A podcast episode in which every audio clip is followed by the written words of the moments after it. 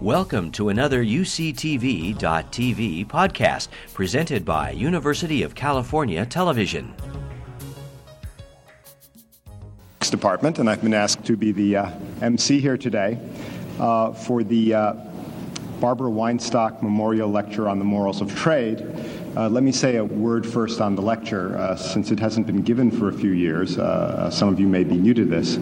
The uh, lecture was endowed in 1902 by Harris Weinstock, a Sacramento businessman hoping to accelerate the arrival of, uh, quote, a better and cleaner day for all destined to spend their lives in commercial pursuits. 1902, uh, incidentally, was the year that the Berkeley Economics Department was established. I don't know if that's a coincidence or not.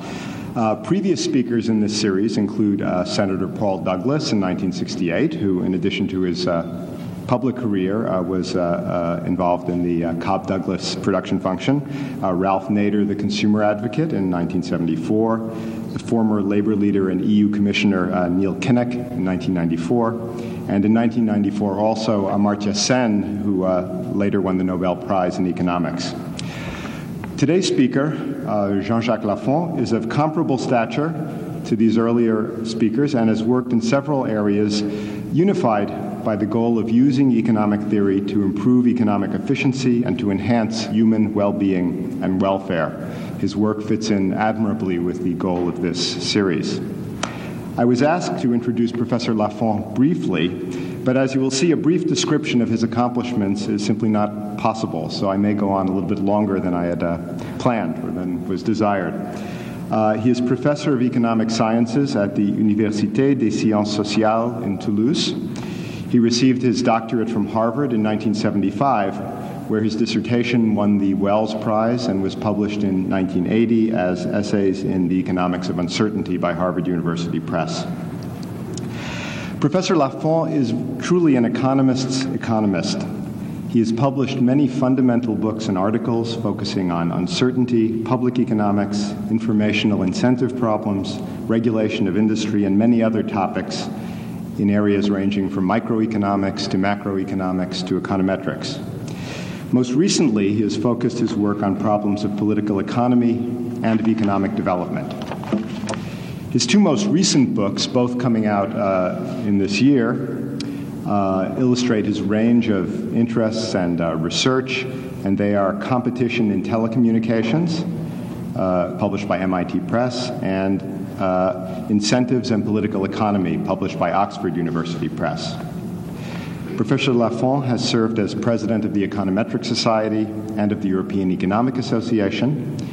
And in addition to these and many other honors, he was made a Chevalier de la Légion d'honneur in 1991, and in 1993, he shared with Jean Tirole, who is a, a colleague of his at Toulouse, the first Yrjö Jahnsson Prize of the European Economic Association, which is given to the best European economist under the age of 45. Uh, we are honored today to welcome Jean Jacques Laffont, he will speak on a topic that combines many of the areas to which he has made basic contributions institutions, regulation, and development. Professor Laffont.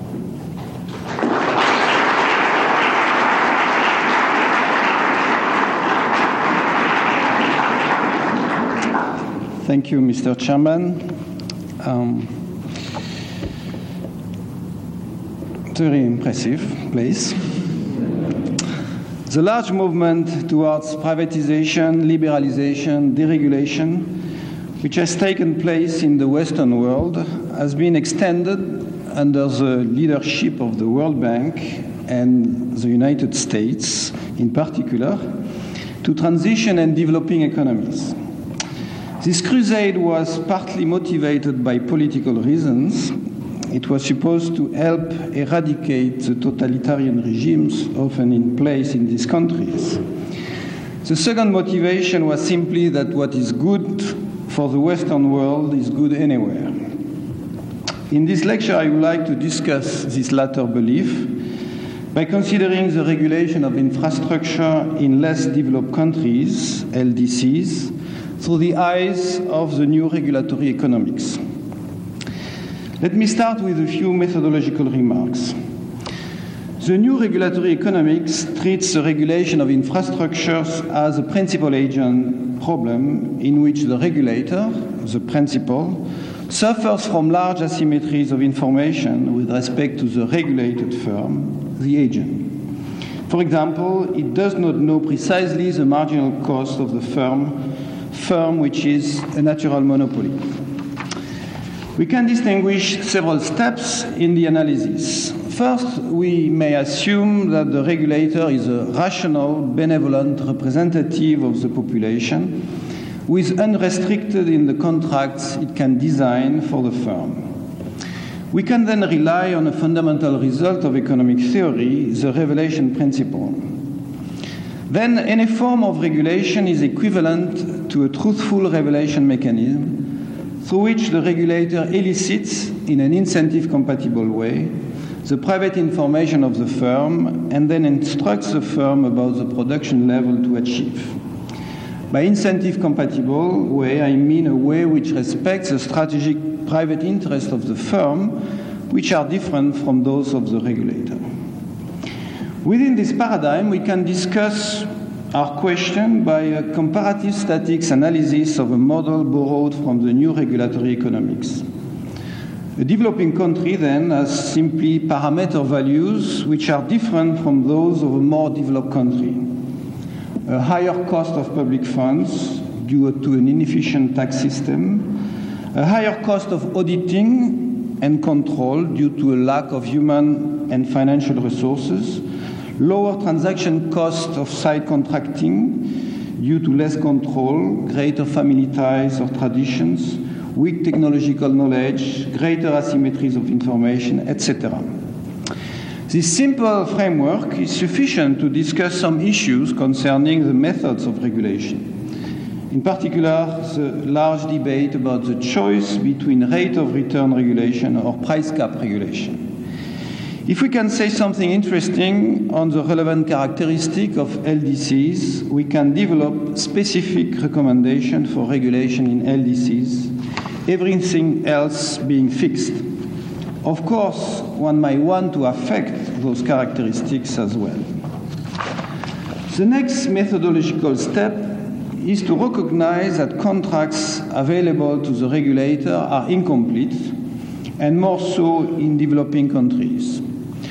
This is due to stronger limited liability constraints, which restrict the possible penalties, or to weak abilities to commit, which favor opportunistic behavior. Such a framework is needed to discuss the structure of regulation. For example, the pros and cons of the multiplicity of regulators, either from a geographical point of view, the question of decentralization, or from a functional point of view, the question of one regulator per industry or a single regulator, the question of the integration or separation of competition policy and regulation. To the extent that we can say something specific to LDCs about their contractual limitations, one can develop specific messages for LDCs. Some characteristics, such as the ability to commit, rely on reputation effects and therefore on beliefs, and some new questions appear of the possibility or not to transfer experience by affecting beliefs more quickly than through the only history of the particular country under consideration, or the usefulness of third parties to help strengthen commitment. The final step of the analysis is to give up the myth of the benevolent regulator or politician, which is easy here, uh, and take into account the incentive problem existing in the delegation to regulators or politicians of economic policy. We enter then the world of the political economy of regulation. The specificity of LDCs are here also very strong. The lack of democracy, the lack of counterpowers induce very different behaviors of regulators and call for very different modes of intervention for outside agencies. Such a framework is particularly necessary when discussing privatization, competition policy, or universal service. These methodological remarks lead me to a presentation in four parts. In part one, we will see how the trade off between rate of return regulation and price cap regulation can be modeled by the economics of information and how the consideration of the characteristics of LDCs lead to a view in terms of stages of development, each one calling for a different trade off. In part two, we will study a simple example of structural regulation by asking the question of the pros and cons of the separation of regulators as an instrument against capture. This will lead to a notion of vicious circle of underdevelopment. In part three, we will consider the major issue of access pricing in the liberalization of infrastructure and will ask which, we will ask which specific recommendation we may have for LDCs through the new regulatory economics. Finally, in part four, we will discuss briefly the privatization of natural monopolies in a non democratic country and through a positive theory of privatization raise the issue of the legitimacy of outside intervention in such countries. So let me start with uh, the analysis of incentive regulation in LDCs. I will put up, put up some slides which uh, might help some, some of you, but you don't have to look at them. Following the pioneering application of incentive theory to regulation by Loeb and Magat and Baron Myerson, the 1980s have witnessed the emergence of a new theory of regulation which emphasizes the asymmetries of information between government, regulatory commissions, firms, and various interest groups. Consider the regulation of a natural monopoly which has private information both on its technological characteristics, adverse selection parameter, or on an effort variable, moral hazard, which decreases cost but creates a non monetary disutility to the firm's management. Cost is ex post observable by the regulator who can determine the pricing rule and the cost reimbursement rule. However, when costs are high, when high costs are observed, the regulator does not know if it is because a firm is technically inefficient or because of low effort levels. This asymmetric information about the firm's cost implies that an informational rent must be given up to the firm when it is efficient, since it, it can always mimic the inefficient firm and realize the same cost with a lower effort level. Note that this rent is increasing in the effort level required from an inefficient firm. Assuming now an utilitarian regulator, social welfare equals the sum of the net surplus of consumer and the firm's utility level minus the social cost of the net transfer from the regulator to the firm. Because of the need to use distortive taxation to finance this transfer, we use the social cost of funds to evaluate this transfer. The social cost of funds implies that it is socially costly to give up a rent to the firm, since any dollar that can be captured from the firm enables the government to decrease the distortive taxes by one dollar, which costs more than one dollar to society by definition.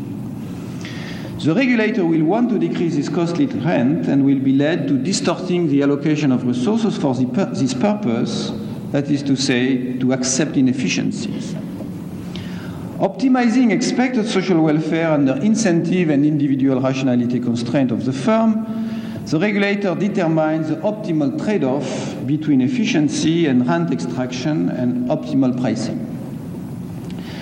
The trade off between efficiency and rent extraction is determined by the cost reimbursement rule. Full reimbursement of cost enables the regulator to perfectly control the rent given up to the firm but induces large inefficiencies because there is no incentive for cost minimization.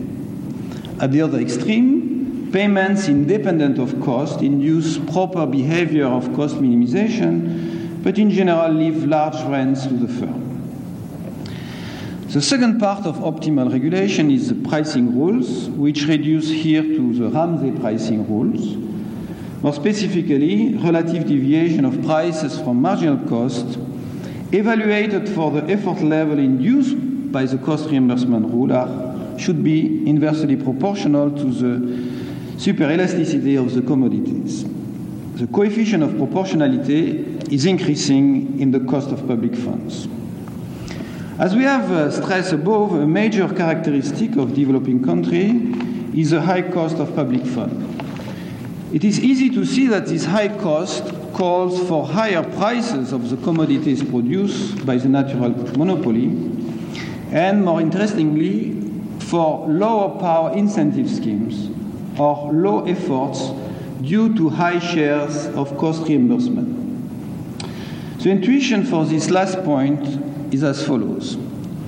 A higher cost of public funds means a higher cost of giving up rents and also a higher cost of inefficiency, but relatively, the cost of rents increases faster. Optimal regulation sacrifices some efficiency to decrease those rents. It is therefore an argument favoring in LDCs cost plus scheme vis-à-vis fixed price schemes or rate of return regulation versus price cap regulation in the language of regulation theory. Monitoring of effort generally enables the regulator to reduce the information rents and therefore calls for higher power incentive scheme, that is to say, incentive mechanisms which induce higher effort levels. A less efficient monitoring technology of LDC will call for relatively less powerful incentive scheme.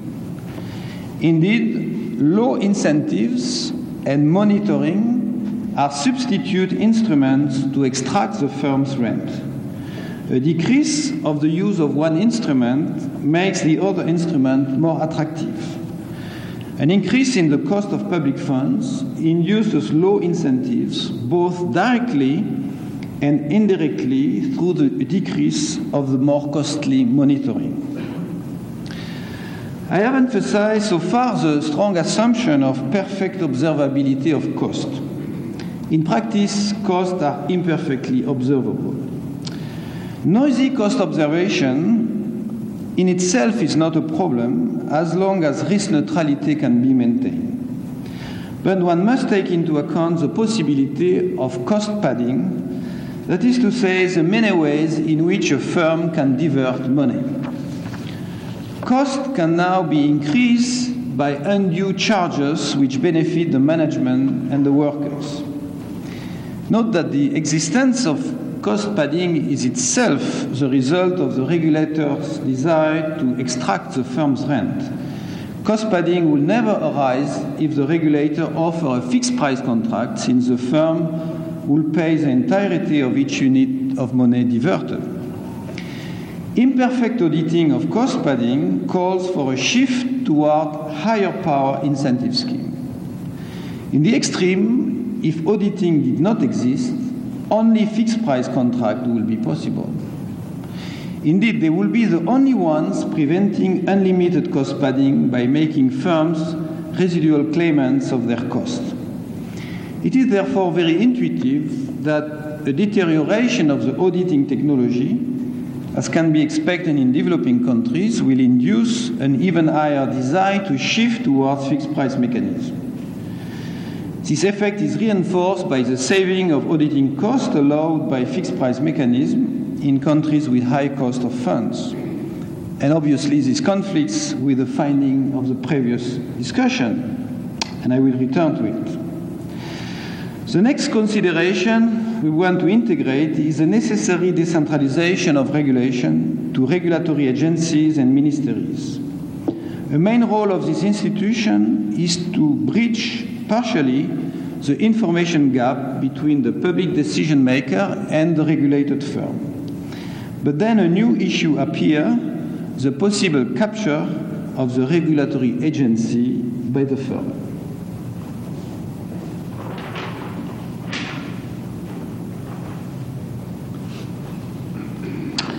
Such a collusion will occur with greater probability if the stakes of collusion are high, if the cost of side transfers between the firm and the regulator are low, and if no incentive mechanism is in place for the regulator. In this theory, the stake of collusion amounts to the information rent that an efficient firm obtains when the regulator hides the fact that the firm is efficient. And from our previous analysis, this rent is increasing in the level of effort chosen by the less efficient firm.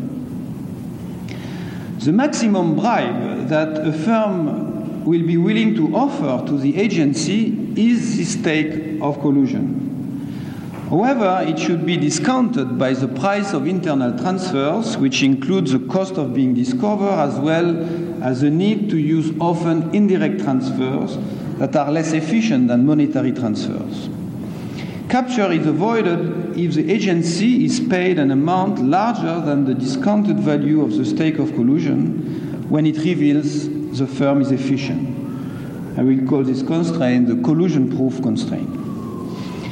In the simplest case, the regulatory response to the fear of capture is to satisfy this collusion proof constraint at the lowest possible cost.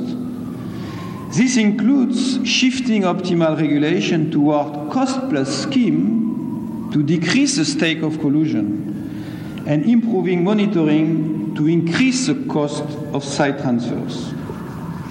Three features of developing countries call for even higher shifts towards cost plus mechanism.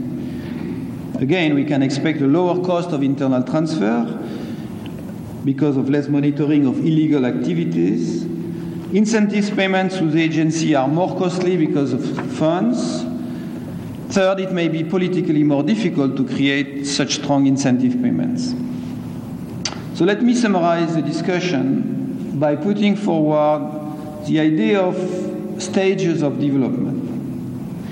In stage one of development, the auditing mechanisms are so bad that powerful incentive schemes are unavoidable.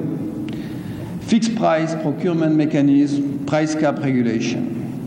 They promote short run efficiency but are very costly in terms of required rents favor ex post inequality, and encourage some types of corruption. This stage should be used to develop a good auditing system. Once it is in place, one should switch rather discontinuously to stage two of development by moving toward low power incentive scheme, as I argued before. As development progresses, it will be optimal to move slowly up again toward more powerful incentive scheme. That's what theory suggests. And note that this theoretical view fits reasonably well the historical evolution of the regulation of electricity in the Western world. In the 19th century and the beginning of the 20th century, electricity companies were regulated by price caps which evolved by introducing various forms of indexing and pass through clauses. Then we had the discontinuous event of nationalization in Europe and creation of rate of return regulation in the US, which I don't know as well, which in both cases correspond, in fact, to a strong shift toward very low power incentive schemes that I refer to in stage two. Since then, we have seen more, uh, more recently a strengthening of incentive by moves toward price cap regulation with different uses of cost observability, which weaken their incentive properties. So, as you see, I've illustrated the fact that the debate between price cap regulation and rate of return regulation for developing countries can be, can be discussed to some extent within this simple paradigm of benevolent regulator.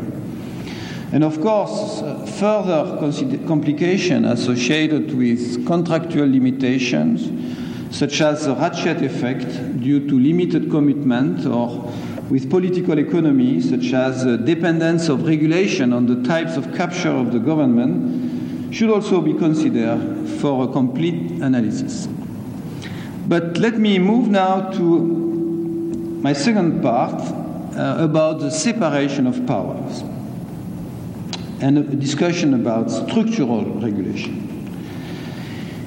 It is well recognized now that the design of proper institutions is key to development.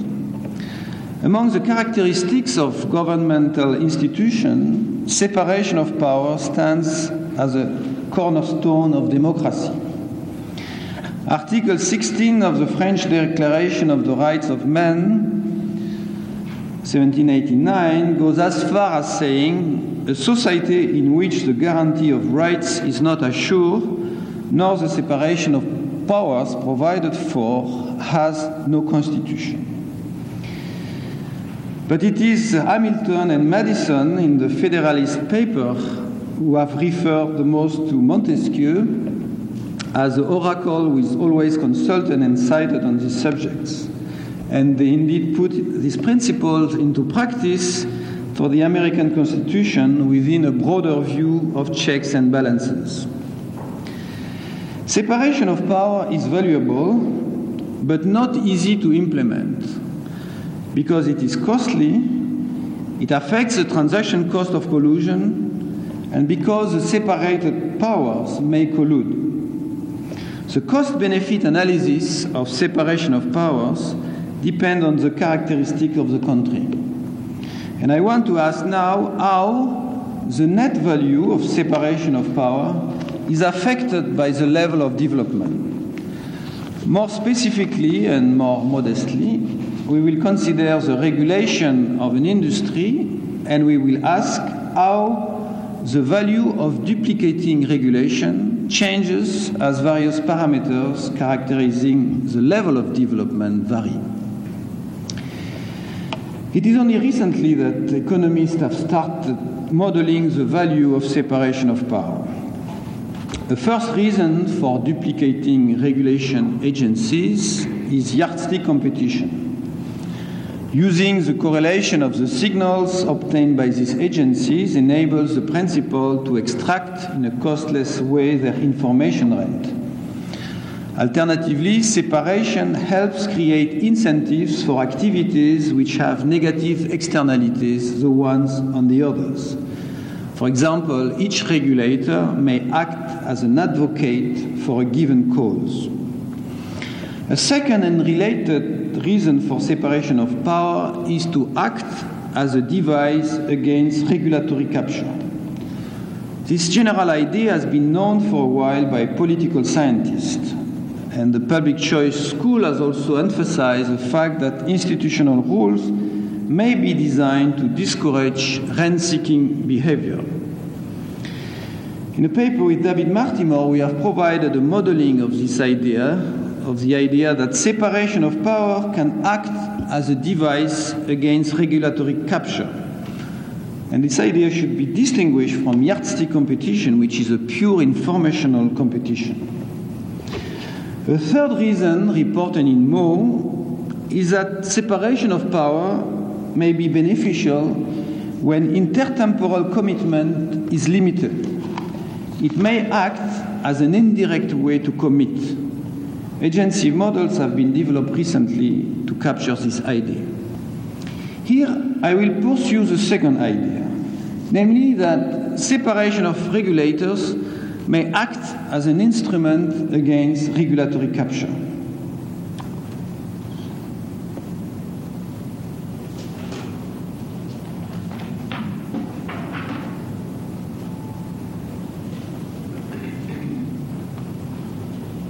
Consider a simpler version of the regulation model we had before without moral hazard and cost observability, in which the marginal cost of the regulated firm can be low or high. The social welfare maximizer, who is uninformed about this marginal cost, wishes, as before, to maximize expected social welfare. And the, let's assume that the good produced by the regulated monopoly is now a public good and there is a cost of public fund. Because the marginal cost is private information of the firm. As before, the social welfare maximizer must give up an information rent to the firm when it is a good type. To mitigate this cost, the social welfare maximizer delegates the task of supervising the firm to regulators to decrease the information rent. More precisely, let's assume that the regulator may discover in a verifiable way the true value of the marginal cost of the firm with some probability when it is a low value, when the firm is efficient. And let's assume that we have two possible supervision technology corresponding to two signals about this unknown information which may or may not be correlated. And the question is should we have one regulator or one regulator associated with each information technology.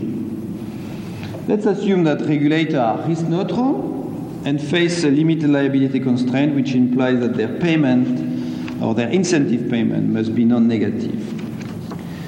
When a regulator transmits his signal to the principal, the firm loses its information rent because regulation now is under complete information. But the regulator has the discretion of hiding this signal he has observed, and therefore, as before, there is a risk of capture. Collusion proof regulation requires a payment to the regulator when he reports a signal that the firm has a low cost, which is greater than the stake of collusion, discounted by the inverse of the transaction cost of collusion, as we saw before. Okay? So let's First, observe that with one regulation, what is the shape of the optimal collusion proof regulation? Using the three parameters we had before to characterize a low level of development, higher cost of public fund, lower transaction cost of collusion, greater asymmetric information, we obtain that all these parameters have the same effect on the power of incentives in the optimal collusion proof mechanism. So as explained before, optimal collusion-proof regulation with this single regulator should be less high power in less developed countries. Similarly, let's look now at what happens if you have two regulators. Separation of regulators saves on incentive payments for regulators and produces a higher power optimal regulation. And the intuition is as follows. When one regulator reports truthfully his observation, he makes impossible a side contract between the firm and the other regulator. In other words, he creates a negative externality on the other regulator. A single regulator will internalize these externalities. Independent regulators do not internalize those negative externalities, and in some sense, this increases the transaction cost of collusion.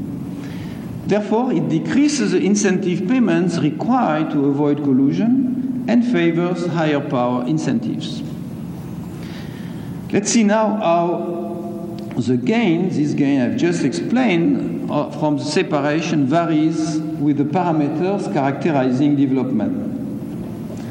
The gain from separation of power is related to the savings on incentive payments for regulators, and therefore it increases with the cost of public funds, with greater asymmetric information, or with lower transaction cost of collusion. So we may conclude that separation of power is even more valuable in developing countries. But three factors limit the value of separation of power. First, there is a possibility that the regulators collude and coordinate their collusive behavior. And this possibility appears greater in less developed countries. There is a mere cost of an additional regulator, which is higher in a developing country with a higher cost of public funds.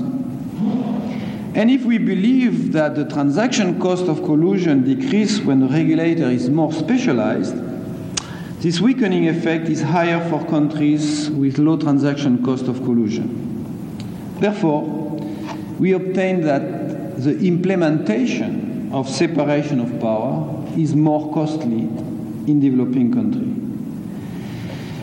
This last result is important to moderate the enthusiasm of development economics, which sees rightly institution building as key to development.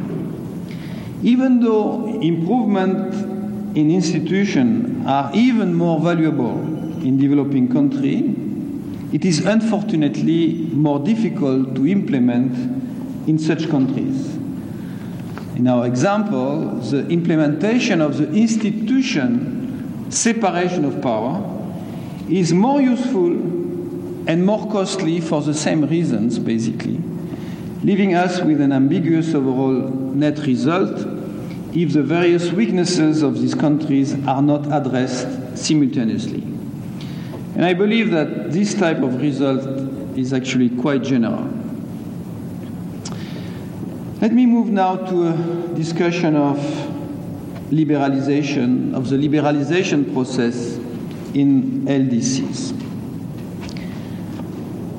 The former natural monopolies for public services in telecommunication, electricity, gas, transportation have been reconsidered, as you know. Parts of these firms are now viewed as potentially competitive, like long distance in telecommunication, generation in electricity or gas, and consequently open to competition, while some elements are still considered as natural monopolies, like the transmission grid in electricity, the tracks in railways, which remain regulated, eventually with new forms of regulation like incentive regulation we discussed. The management of the interface between the competitive and regulated sector is crucial for the success of liberalization. The condition under which competitors can access the regulated sector, which is an essential input for their activities, determine the profitability of entry and therefore the level of competition in the sectors open to competition, as well as the efficiency of the utilization of the natural monopoly elements.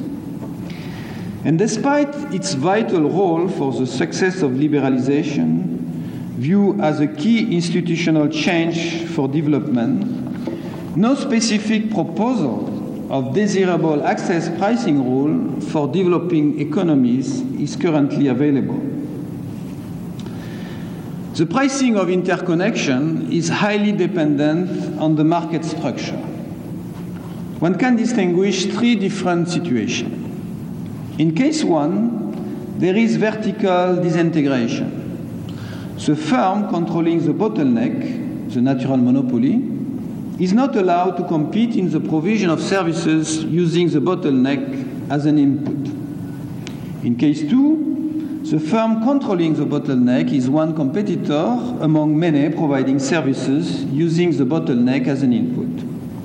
And finally, in case three, competition takes place between vertically integrated firms and each controls the bottleneck and provide services.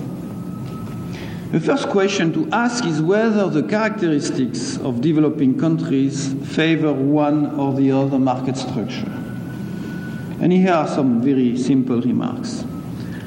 The comparison between case one and two, vertical integration or not, rests essentially on a comparison between the economies of scope that vertical integration makes possible and the problems of favoritism it raises. Since the economies of scope are likely to be independent of the characteristics of developing countries, at least for given technologies, while on the contrary, favoritism is more difficult to fight in LDCs, there should be a bias toward vertical disintegration in these countries. However, the comparison between case 2 and 3 rests on a comparison of the fixed cost which will be associated with the competition in the provision of bottleneck, like local telephony, and the gains one may expect from this competition. The comparison is here difficult for LDCs, where the high cost of public funds makes more expensive both the duplication of fixed cost, but also the information rents of a monopolistic provision of the bottleneck. Furthermore, these comparisons are complicated by the dynamics of the industry, which may be moving from K toward case three, as in the telecommunication industry, then vertical disintegration that we were discussing may in fact slow down the emergence of competition among vertically integrated firms providing both local and long distance telephony. And then advising vertical disintegration may be particularly inappropriate.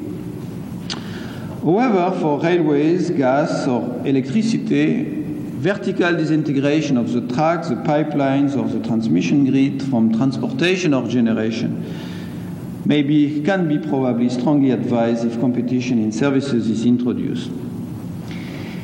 In all these cases, one has a choice also between a single regulated entity owning the tracks, the pipeline, and so on, or between a shared ownership of the bottleneck by the user who agree on rules to use for using it. The comparison is here between the inefficiency of regulation and the free rider problems of joint ownership.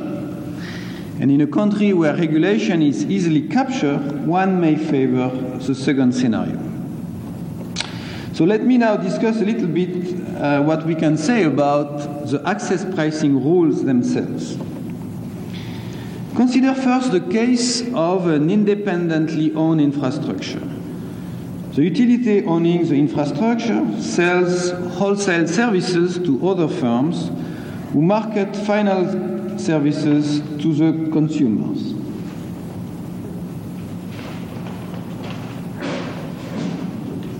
Kind of structure. The simplest case arises when the final services are produced by competitive industries at some constant marginal cost. Then it is as if the utility produces the final services itself at a unit cost equal to its own cost of providing access to the competitive downstream firms, plus the latter's unit cost of producing the final services. The Ramsey formula can be applied to the price charged for access to the utilities infrastructure, and they can be decentralized through a price cap on access charge. Theory tells us that the excess of the access price over the marginal cost of access for good K, for example, relative to the access price should be inversely proportional to its demand price elasticity. The decentralization of Ramsey pricing by price caps enables the regulator to rely on the demand information of the regulated firm, even if we still have the difficult choice of the weights of the price cap. The demand information is naturally located with the users of the infrastructure. The utility can infer this demand information from the demand for access as long as the users report truthfully the type of final good for which they use the infrastructure. For example, for railways, this requires each shipper to specify truthfully the content of their cargoes. This additional agency problem may be a very serious issue in countries where one cannot expect a non corrupted inspection system of cargoes to be workable.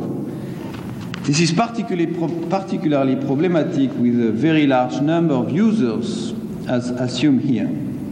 So we can issue a first warning in LDCs for a very competitive usage of the infrastructure Ramsey pricing of the infrastructure should be based on broad categories of usage which do not raise complex inspection issues and should be decentralized by price caps. Note that decentralization is only partial in the sense that the regulator will still have to make sure that the firms use the correct classification of services into the different categories. Another case is when instead of having a large number of uh, users of the infrastructure, um, each user is a monopoly in an independent market. So theory tells us that with market power of users, the marginal access charges should subsidize access, and excess profits of users should be recovered by nonlinear pricing or fixed charges. But such a policy requires a lot of knowledge from the regulator and raises issue of favoritism in price discrimination.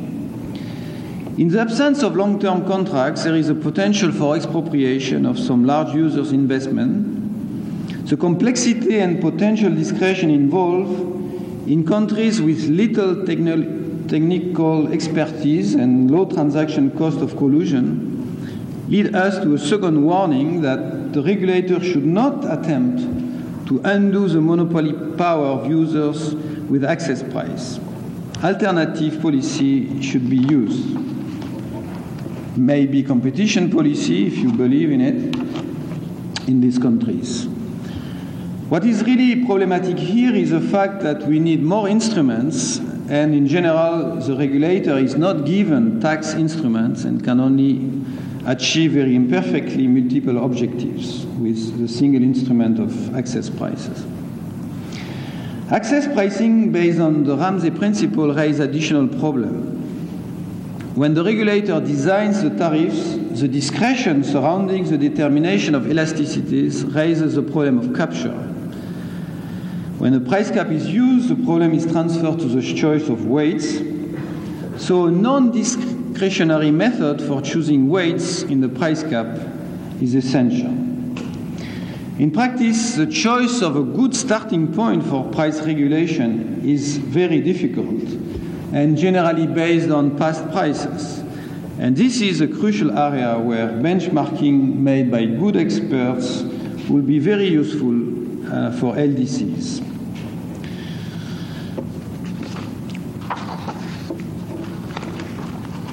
Let me now consider the case where we have vertical integration, a more difficult case,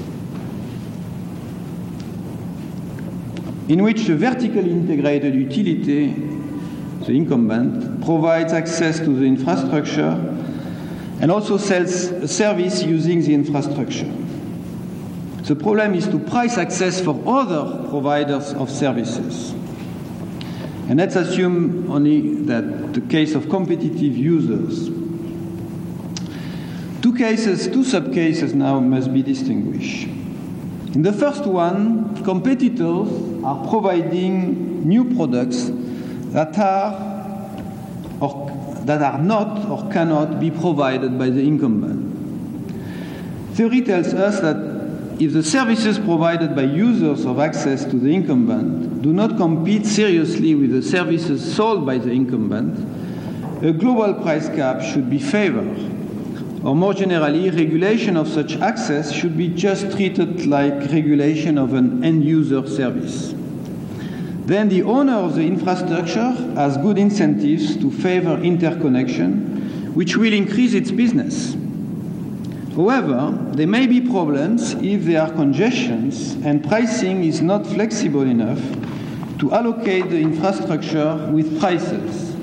If rationing occurs, then favoritism of the incumbent may happen again, and this may be particularly serious for LDCs. In the second case, competitive users offer services which are very close substitute of the services provided by the incumbent. This is a difficult case. Theory tells us that when entry leads to business stealing, the access price should be higher than the marginal cost corrected by the Ramsey term.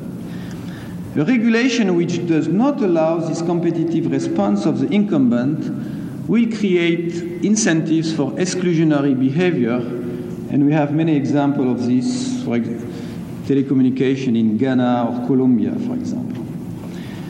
A good policy might be then to allow an access pricing rule generous for the incumbent and to focus regulatory resources on implementing quick and high quality interconnection. One possibility is then to use the efficient component pricing rule, which prices access at the opportunity cost for the incumbent of losing a customer. If accounting is not available for calculating the incumbent's cost, one may, in the competitive context considered here, use the marginal cost of the entrance unless the incumbent can demonstrate that this cost is lower. Summarizing, when the competitive entrants offer services which are highly substitutable with the incumbent services, the ECPR rule, supplemented by active regulatory oversights to favor non discriminatory interconnection, can be used. Alternatively, one can use a global price cap supplemented by maximal access prices, defined, for example, by the ECPR rule. So, this is actually a very difficult case. So, let me now conclude with a few words um, about um, privatization. The revelation principle gives a good reference point to any theory of privatization through the Sappington-Stiglitz irrelevance result. Ownership does not matter for a benevolent government, unrestricted in contracting. To give any substance to privatization requires relaxing either the complete contracting assumption or the benevolence assumption or both. Various models explore how privatization may mitigate contractual incompletenesses. For example, limited commitment may destroy incentives to invest in specific assets by fear of expropriation. I guess you know that here very well. Privatization, which increases asymmetric information for the government, may improve those incentives as argued by Schmidt, for example. However, common sense suggests that political interference by governments with private agendas is a major driving force of privatization. The above incomplete information and incomplete contracting arguments must certainly be combined with a more cynic view of government. In the existing literature, the non benevolence of government is combined with the fact that ownership affects directly either the information structure or the ability of government to extract rents. For example, in a random majority model, I consider the intuition is as follows Majorities differ in their appropriation of the information rent of the regulated firm when this firm is private, leading to a detrimental alternation of too high power and too low power regulation. On the other hand, public ownership leads to uniformly too high power incentives, and this situation may be more or less favorable depending on parameters. In a democratic country, even if we recognize the capture of majorities by their constituencies, there is some room for a normative approach to privatization at the constitutional stage, at least if we believe uh, that at such a stage a constitutional designer is benevolent. However, such an approach is certainly meaningless in a non democratic developing country. What we need here are positive theories of privatization which help us understand when privatization occurs. In a model I developed by looking at sub Saharan Africa, I argue that the ruling politicians will privatize only when the benefits they derive under the public monopoly regime become smaller than those they can achieve through a privatization.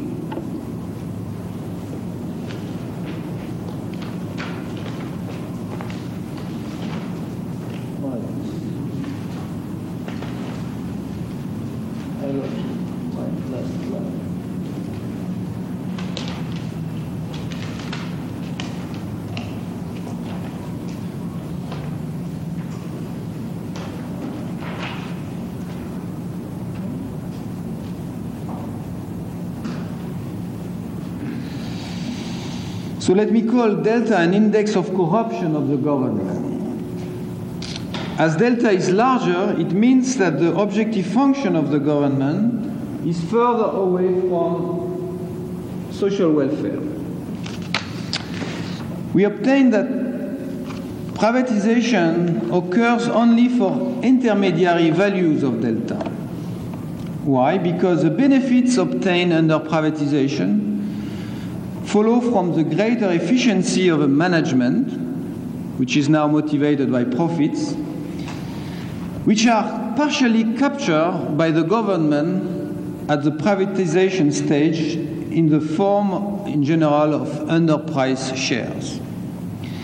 So, for a low delta, the government is almost benevolent and should not and does not privatize. For very large value of the corruption parameter, the private gains associated with public firms cannot be compensated by the appropriation of the rent under privatization because of the necessity to leave control to the private shareholder, because the country has no credibility, for example. So, such an inverted U shaped theory was reasonably borne by data for sub Saharan Africa. Just positive theory of privatization. If we accept this view of the world, we can then discuss the role of outside agencies such as the World Bank in promoting privatization. Clearly, just recommending privatization has no effect if the non benevolent government prefers the public regime. The outside agency may tilt the trade offs of the government with conditional aid. Privatization, particularly with foreign capital, has a reasonable commitment power so that such a quid pro quo can succeed. Uh, and it is, in my view, a much more credible quid pro quo than the commitment uh, to implement, for example, a competition policy for a given level of aid. The lack of credibility may also be on the side of the outside agency, uh, and we have this current debate between conditionality and selectivity for aid. However, the recognition of the capture of LDC's government leads to the following dilemma, in my view. Either one engineers a quid pro quo, which maintains corrupt governments in power and maintain their welfare, or with NGOs, education programs, or other means, one attempts to affect the political process itself in favor of more democratic institutions. But then we can raise the issue of the legitimacy of such an intervention. This problem itself leads us to question the incentives of the outside agencies and of the governments involved in such conditional aid programs. Privatization is just one example of many constitutional designs for which we must recognize the limits of mechanism design. Economic institutions are actually endogenous and the outcome of conflicting interest groups within political institutions.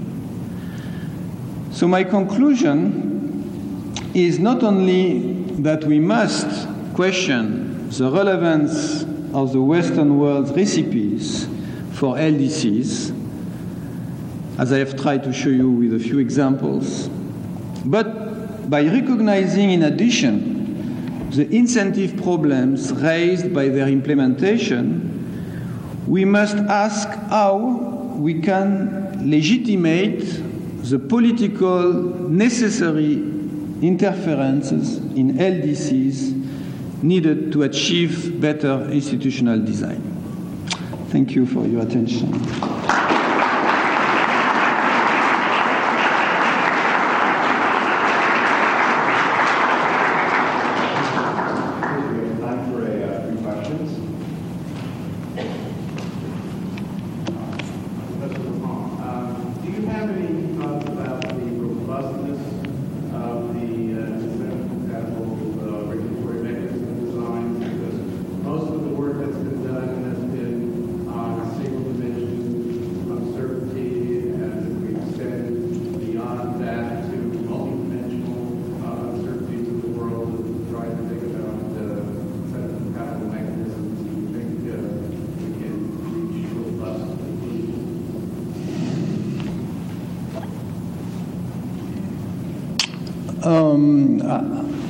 I'm not too worried about um, going from uh, one-dimensional to uh, multidimensional uh, incentive problems. It's it's essentially a technical problem. Uh, the, the, basic idea will, will remain. You know, asymmetric information, one-dimensional or multidimensional, leads to rents. That's that's a, the main point. Now, uh, if rents are costly, uh, regulation or any kind of policy really is going to have to arbitrate between efficiency and this allocation of rents.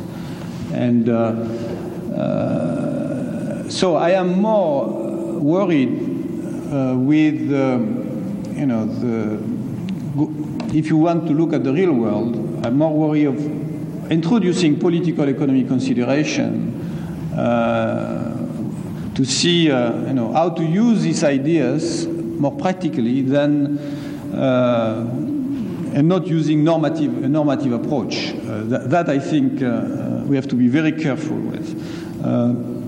but you know, I, I don't know of any result with multidimensional mechanism which changes fundamentally the, the issue. I mean, you may get um, more, more bunching, less nice separation, things like that, but uh, the, the, fundamental uh, trade off between rent extraction and efficiency is, is still there. The problem is who is, who is doing this trade off. And uh, uh, clearly, if you believe in these theories, uh, the trade offs will be affected by, uh, or the, the type of trade offs that uh, politician or a majority wants to make uh, will change with the majority. And uh, that's an idea I'm going to pursue for Latin America because you, uh, in Latin America they develop all kinds of, they push all these countries to have very nice auctions of services and so on. Uh, uh, unfortunately, you know, six months or one year later, uh, there is renegotiation. and um, so we are thinking about, you know, all these ideas, all the reason why you may have renegotiation. It can be for uh, opportunistic reason or for uh, you know, new, new, new, new events. But one idea I want to pursue is the fact that any new majority, political majority, should renegotiate uh, the contract because it should not be willing to make the same trade offs and uh, uh, well, that's that's one idea. So to answer your question, I'm not too worried by that aspect. You know, this whole debate between Bayesian regu regulation and non-Bayesian regulation. I'm, not too worried by, by that. Yes. Joe. Yeah. Yes. Uh, I see the theory of mechanism design as saying two things about regulation. One is negative, that no possible regulatory structure can be better than certain things, and that seems very robust. And the other is trying to understand what the optimal arrangement looks like. And I have to say, as a former regulator, um, I'm seldom reminded of reality by these models. And I wonder if you have views on uh, what weight one should give to the model's views of what ought to happen in these interactions when it appears that it's superficially often derated from reality. Is this a statement that the comparative statics are not relevant? Uh, obviously, methodologically, we should have a more complicated model, but what does it mean in terms of applying results in reality? But what, what is your main uh, criti criticism from a descriptive point of view that you know? Well, uh, for example, the dependence of the optimal mechanism on inverse hazard rates and so on. That reminds me of nothing like Yes, but uh, don't you think that uh, you you took some decisions on the on the on the basis of your beliefs? So that's all this says. You know, this uh, distribution are particular specification of beliefs. So the fact that uh, optimal regulation, as it is shown here, depends on beliefs of the regulator is not contradicted by, uh, by facts. Uh, so um, uh, one dimension in which we try to go closer to reality is by introducing uh, this political economy. Uh, but um, uh, no, I, I don't see exactly what is your what is a fact of life that uh, you think is so fa- so far from from this model? Like, give me an example, then I can try to think about it. Um, well, for instance, if you think about the restructuring of telecommunications access structures in the early 80s and the politics and economics and how that developed seemed very different from what you get out of No, if if you are saying that we should not think that regulation comes out of maximizing social welfare, uh, I completely agree with you that uh, uh, maybe I, you know I went a, a little fast, but what we want to put at the top of the model is a political model, right? And uh, I gave just a simple example of a political model where, depending on the majority, you, you have people who have different uh, stakes in the, in the profits, for example, of those firms, and this will affect changes. For example, um, uh, one could argue that um, you know, the people who favor price cap regulation uh, will be the ones who have high stakes in profits because we know that the price cap regulation uh, goes towards efficiency but goes also towards big rents. So uh, Thatcher's move to price cap regulation has many um, rational, but one, one argument will be that um, it moves towards uh, in, uh, in, uh, it is favorable to, to uh, people who have um, uh, capital. I think um, Sappington tried to, in fact, check this idea on the US. I don't know the final work, but he, the idea was to try to see if the evolution in the different states of the US uh, and the speed at which it was moving like towards price cap regulation, which is a higher power incentive scheme and favor rents, was influenced by the political nature of the of the state. If uh, you know, uh, but I don't I don't know the, the results.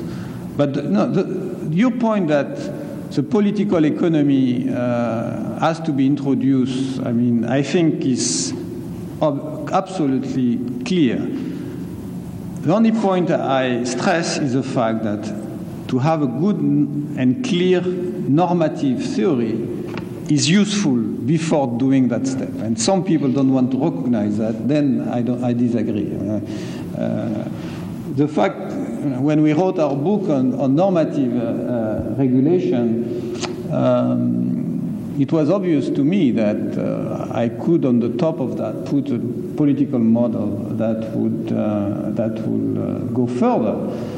And uh, instead, we, we were we have been accused in this country of being communists. So, so I, I think one should be able to see the usefulness of a normative approach, even when one is very convinced that political economy is essential. Yes. On your separation of powers on that particular model, have you introduced inspector generals into that framework? Because frequently on conditionality, uh, the World Bank and various government agencies are arguing that there should be some checks and balances or some monitoring of the regulator themselves.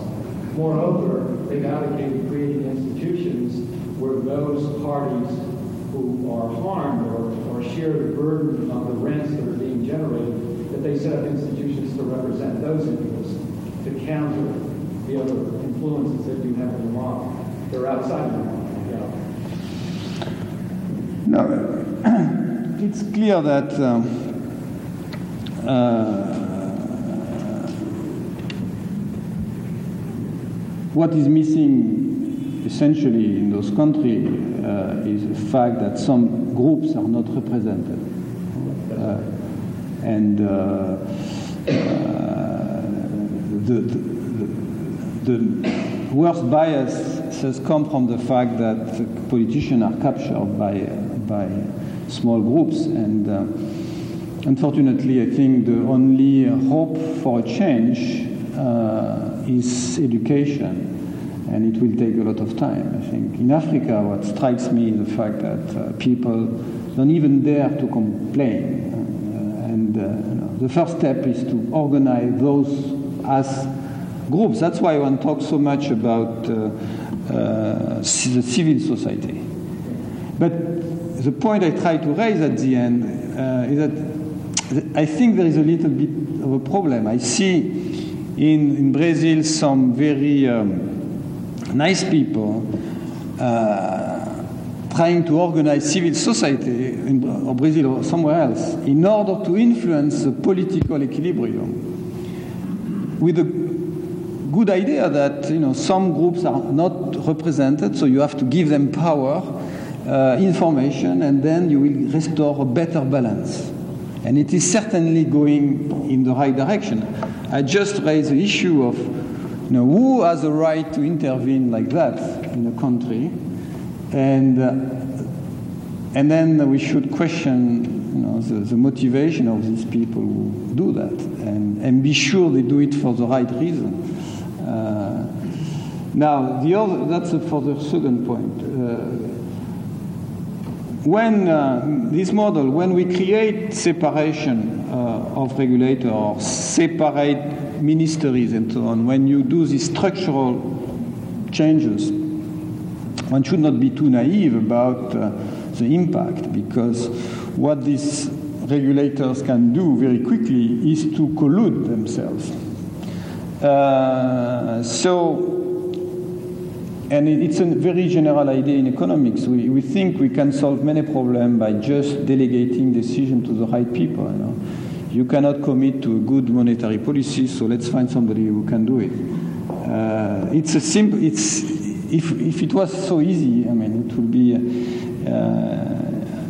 it will be um, known. But so one hope, one direction of research I have for that is uh, that asymmetric again asymmetric information between those regulators that you have created separately will introduce frictions in their collusion, right? So uh, we have developed a theory of collusion under asymmetric information, which shows that you know, this collusion will be imperfect. So to the extent that this is true, the separation will be really implemented, and you do not have to worry too much about their collusion. Uh, now, the fact that you want to uh, control regulator themselves, uh, that's, um, that's clear, but who is controlling those regulators? I mean, either you believe that it is at the top you have a benevolent agent who is controlling those regulators, and then you are back in the, in the normative benevolent framework if there is no constraint on the contracts that this nice guy can put, then uh, we, can, we are back to normative economics. So, political economy is really the recognition of the incompleteness of the Constitution and of the fact that because Constitution is an incomplete contract, uh, all these people at the top, all these politicians have a lot of discretion that they use to further interest groups.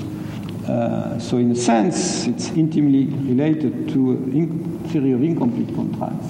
So, I see myself political economy just as one exercise in incomplete contracting, uh, with um, with, um, and as you know, what's very uh, weak in all the theory is uh, uh, the, what kind of the motivation of the restriction on these contracts. And political economy is relatively nice in the sense that we can use uh, reality, we can use the, the institution as they are. Uh, so we have some, uh, some idea about the restrictions uh, which exist in practice. So we can take this as given. Not sure. Pablo, you wanted to say something? Yes, the, uh, you are gave a, uh, a very pessimistic uh, view on the ability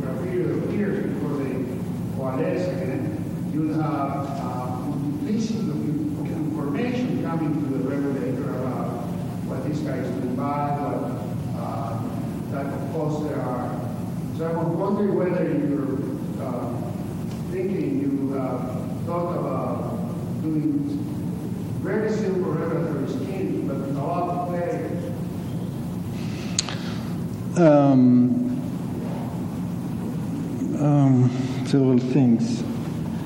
Um,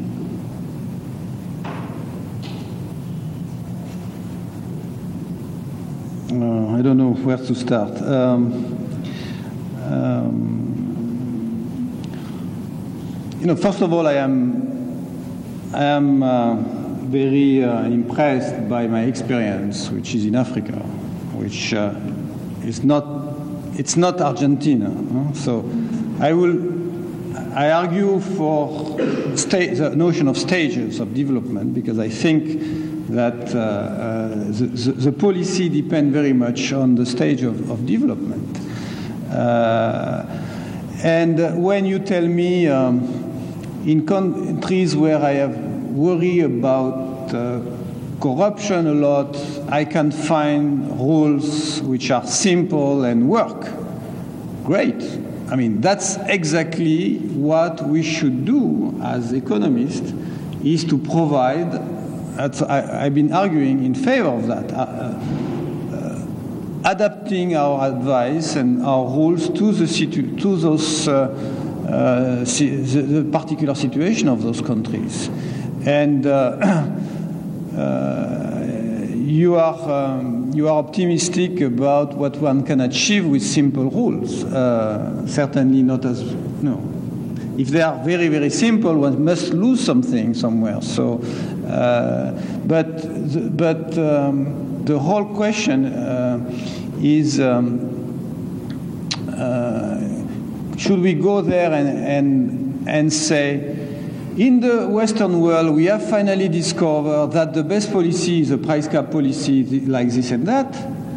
Or should we look at history and ask the question why did America use rate of return regulation for 30 years? Was it because people were stupid in that time? I'm not sure. See, that, that's the problem. I'm asking myself why uh, do we give advice which are completely different from the stages through which we, our countries went through? So I think it's important to, to see uh, to, to understand why we move to new policies.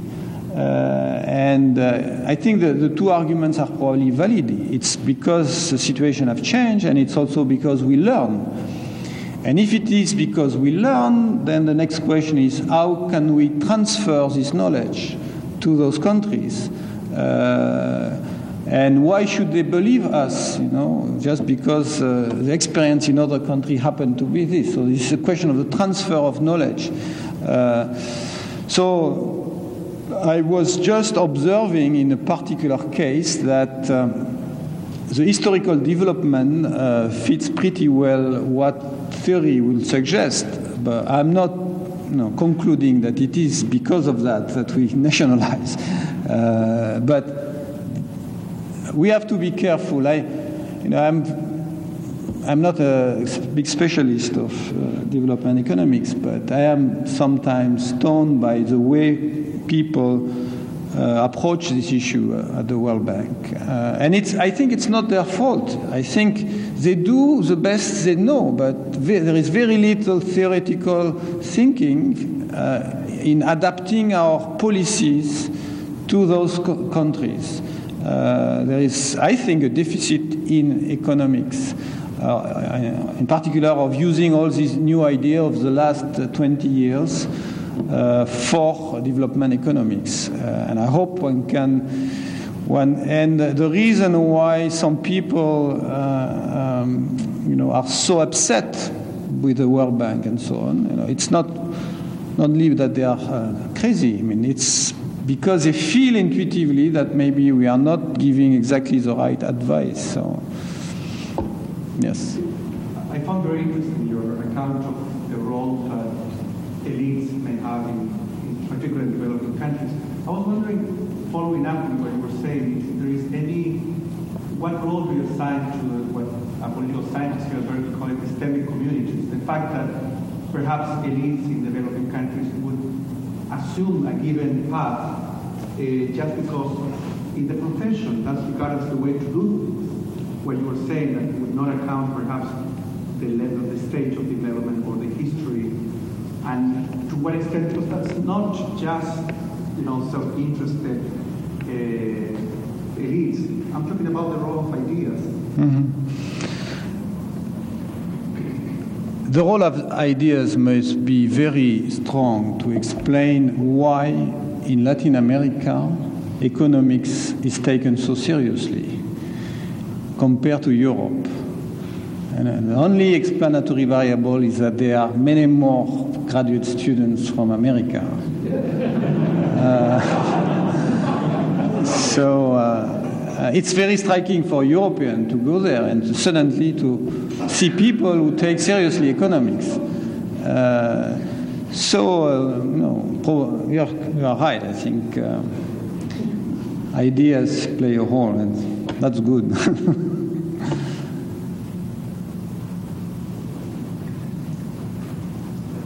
no other questions. Thank you very much. Thank you.